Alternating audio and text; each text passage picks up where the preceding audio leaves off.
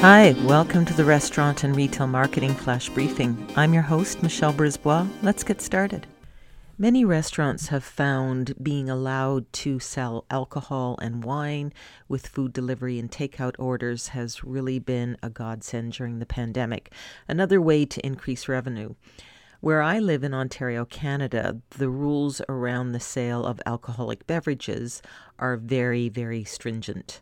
Uh, we have a, a very um, regulated industry here, uh, being controlled by an organization called the Liquor Control Board of Ontario.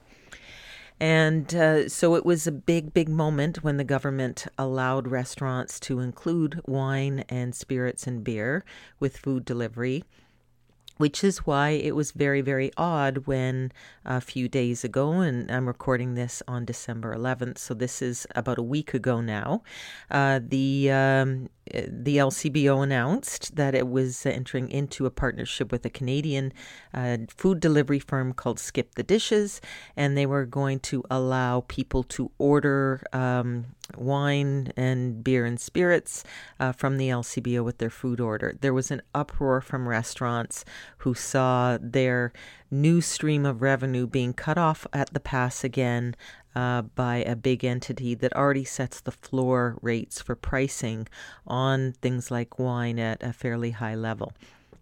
So we've got work to do. They backpedaled within 48 hours. Uh, they've put the uh, the rollout on hold to give the independent restaurants a chance to have a clear field at having this option, uh, because uh, the you know the door the delivery services take a big cut already. So it's a little bit of a tone deaf sort of um, approach to uh, managing the situation. I think everybody's uh, hands are pretty full at the government right now, so maybe uh, it just got away from them. Uh, but good news for Canadian restaurants, at least in Ontario, that they can continue to deliver wine, beer, and other alcoholic beverages with the food orders. And it looks like it's going to continue uh, post pandemic, which is uh, good news for the recovery. Talk to you tomorrow. So come on, let's get out.